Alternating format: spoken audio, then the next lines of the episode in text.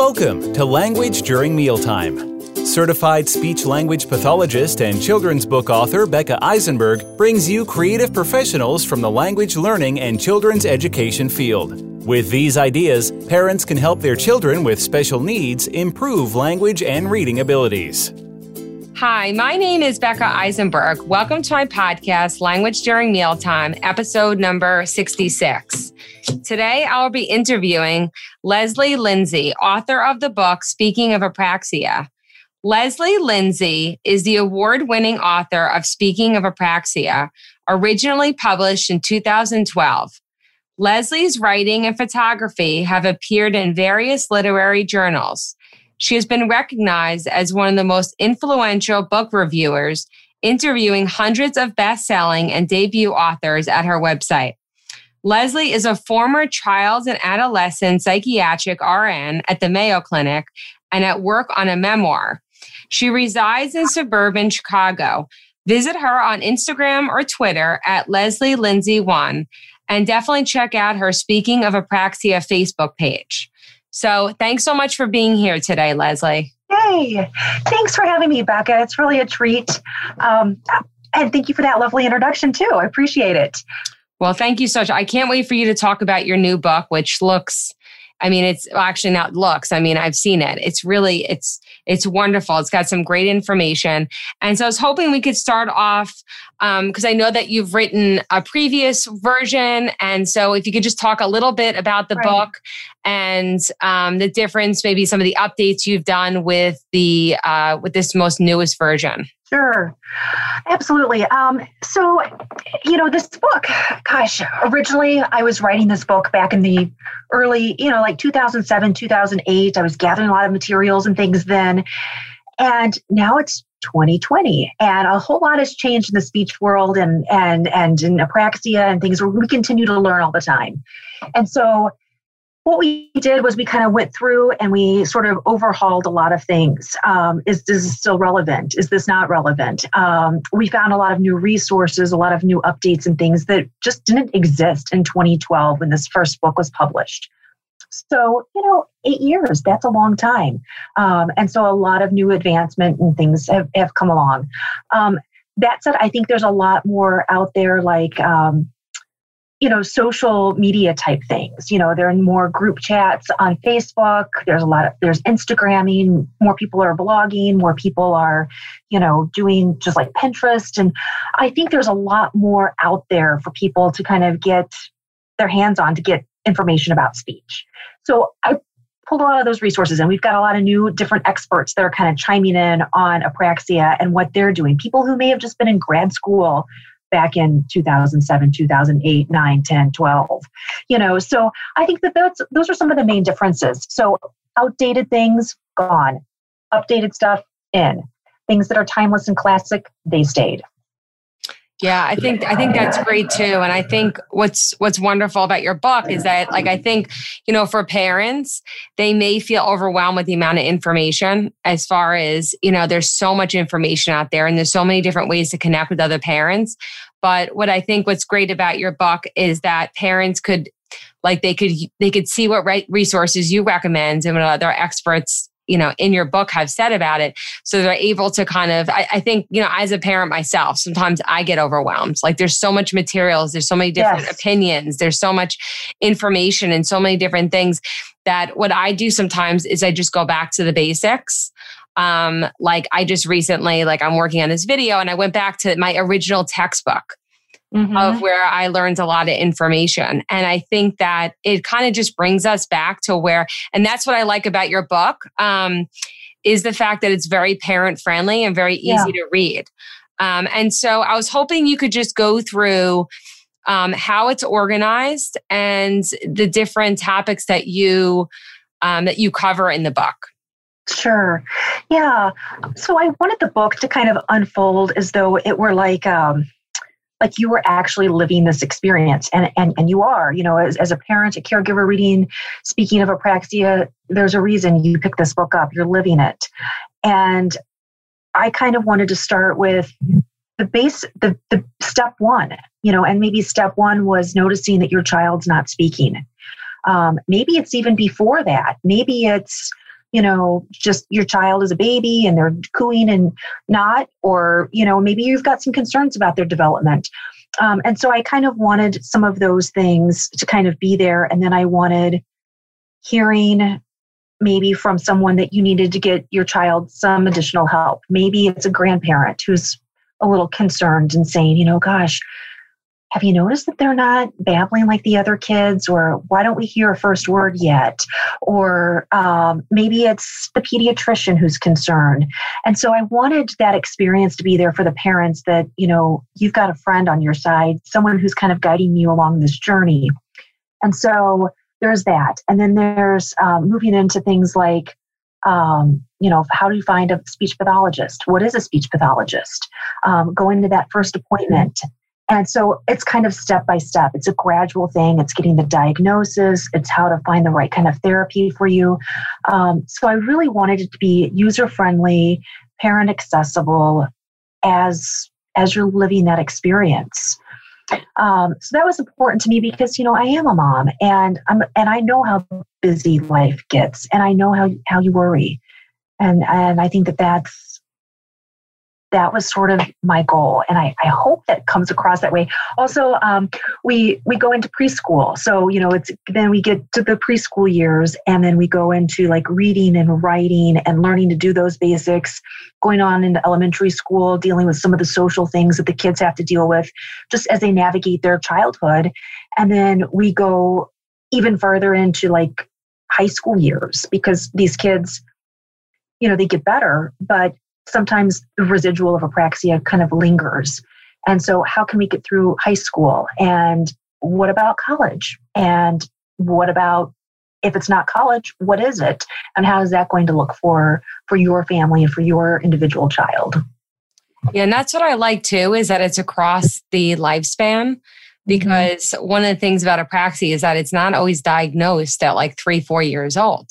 Yeah. It could be diagnosed in elementary school. It could even be diagnosed, you know, in middle school or even later.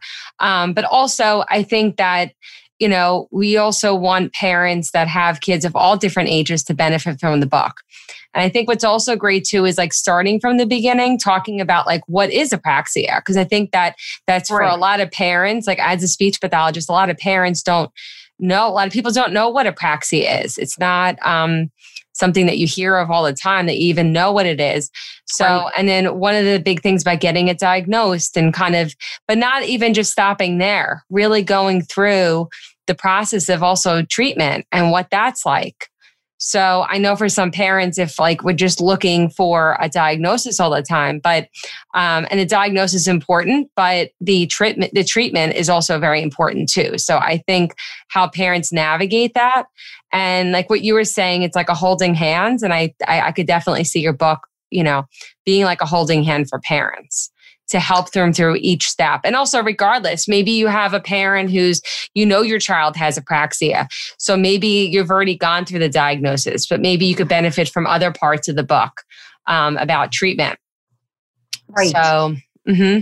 I think I think that's a great point. And you know, just another just to jump into a little bit is it's not meant to be read cover to cover necessarily. I mean, you you could do it that way if you wanted, but just like you said, you know, maybe you've already gotten the diagnosis, kind of like, oh boy, now my kiddo's, you know, struggling to read. And there's a chapter on that. And you can skip to that chapter. Or, oh, maybe my kiddo is having a hard time fitting into some of the groups at school. There's a chapter on that, you know. And so I think it's kind of it's over the span of of, of the apraxia diagnosis, basically. So I think that's a really good point that you make. Yeah. And you have that that Facebook page that I, I think also really helps other parents to connect, um, mm-hmm. to be mm-hmm. able to talk about their different experiences. Yes, absolutely. And they do, and they have. And I love hearing all those different stories and those experiences too. And I think it's it's great to build that community because we're not in this alone. You know, it, it, and and that's that's kind of the beauty of it.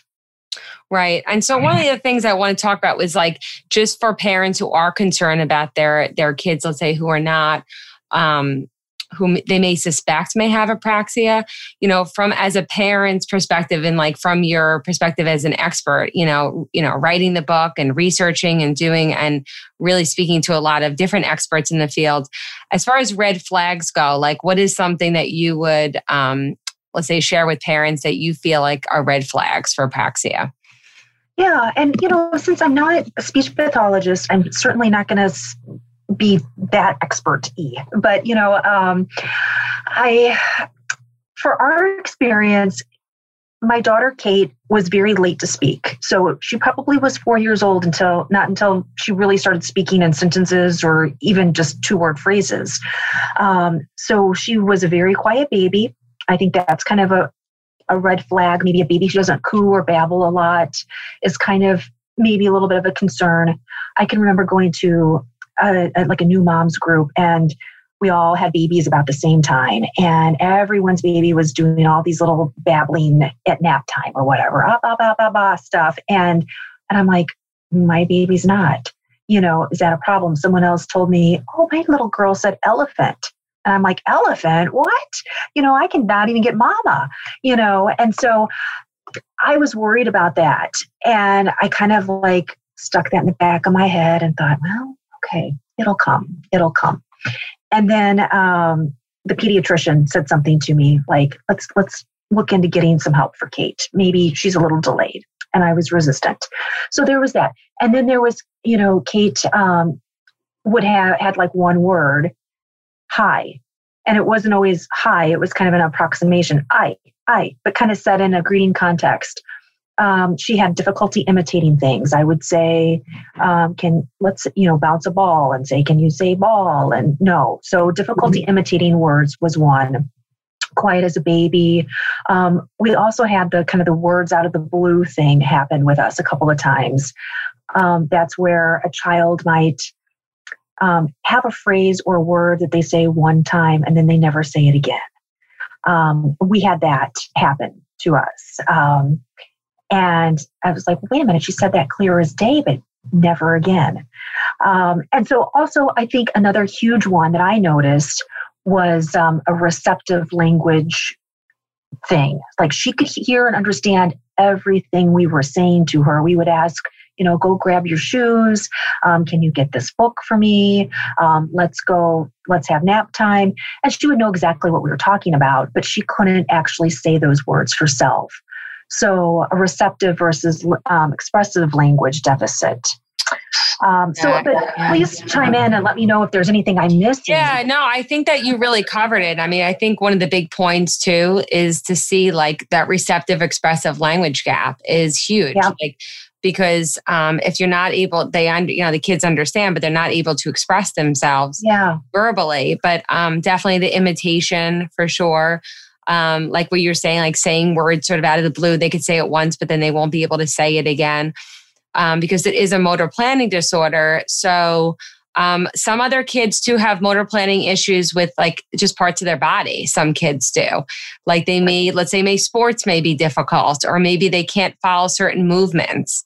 Um, so that could be something that could also be not it's it's not speech apraxia. It could be you know something with your body or limb apraxia. Um, but those are different things that I've seen over time. Um, some of my kids with severe apraxia have done, they've like groped where they've really trying to say the word and they really can't. Um, so this is like a lot of the times that I'm discussing with parents about, you know, about what, what apraxia is. Um, so I think that, and like you said, like that every child is different. So yes. one child could present with certain, like, you know, they, they could, they could have some of those, um, some of those red flags they may not have others. So i'm just you know i'm naming and like you're naming and based on your experience and like what you've seen like just for me also as well like what i've seen. Um, but you know it's not like everybody has all the red flags. It's just but definitely i think something to talk to your pediatrician about you know talking to your speech pathologist speech pathologist about um, and yeah. So and i know one of the things that you discuss in your book a lot is the importance of therapy yeah, treatment. Absolutely. Mm-hmm. Yeah. Yeah. I think that's just the thing. Um, I know some folks when we were going through our experience, and you know, it's been 10 years or so. Um, and they were kind of like maybe grandparents or people who didn't really know much about it. And they would say, well, she'll outgrow it, right? Or this will get better. Or, you know, she's just a kid. And, you know, I guess I want to say, no, that's kind of a myth. Mm-hmm. The, these kids with apraxia, they're not going to just outgrow it. It's not going to just be one day they just start talking. It, it does require a lot of motor planning and a lot of speech therapy. And you really have to get to you know, a licensed speech language pathologist right away and, and pretty frequently, you know, for this to go away. And, and you need a lot of home practice too. Right. And it kind of brings me to my next point because one of the questions that, um, or one of the things we had talked about was, you know, how it affects kids um, during a pandemic and, you know, and, and virtual learning or, or doing speech and language therapy via teletherapy. And I think that's one of the great benefits is that we have parents with the kids. You know, as as a speech pathologist doing teletherapy, I think that's been one of the benefits is having parents so involved in the therapy versus like let's say parent dropping off their child for therapy and not going in the room or um, just getting their their therapy at school so i, I think that's another um, i find like a benefit is to have like that family involvement Agreed. I think so too. I think there's a lot of um, good parent collaboration nowadays, and and I think that's fabulous because maybe before you're right there might not it might have been a little disengaged um, i know i've talked with some parents going through the pandemic now and they've said yeah, at first it was kind of hard because I wasn't really sure what he was doing in speech pathology in his speech therapy sessions. But then I jumped on the Zoom a couple of times and I got it. And then we had a lot of fun together and I understood what he was doing and he taught me some things. And so it's kind of been neat to see that. And I think regarding this pandemic, okay, it's tough. I get it. It's hard. But if we can reframe things a little bit and just look at it in a positive light and think we're not shuffling our kids all over tarnation you know we're not going to yeah. speech and ballet and soccer and you know scouts and you know whatever else we need to do we have more home time we have more uh, time just to be kind of us as a family and have some of those more basic wholesome even holistic, you know, whole child, whole body kinds of things. You know, it's it's doing the stuff that we never really had time for before because our schedules were so frenetically busy. And now we can get on the floor and we can play with puzzle pieces and blocks and we can, you know, talk about those things. We can categorize them. We can go on longer walks. We can pick up sticks and rocks and we can talk about colors and shapes and textures and things like that. Whereas before, maybe we weren't doing as much as we could have been doing. And so that's the gift I see as far as this pandemic goes. Teletherapy, and you can chime in on that too, because I don't know enough about it, but um, I think that would be tough if you can't always see each other's mouth if we're wearing a mask that's not clear, for example. Um, and I think that that, that would be tough. Um, so I don't know, what's that like for you?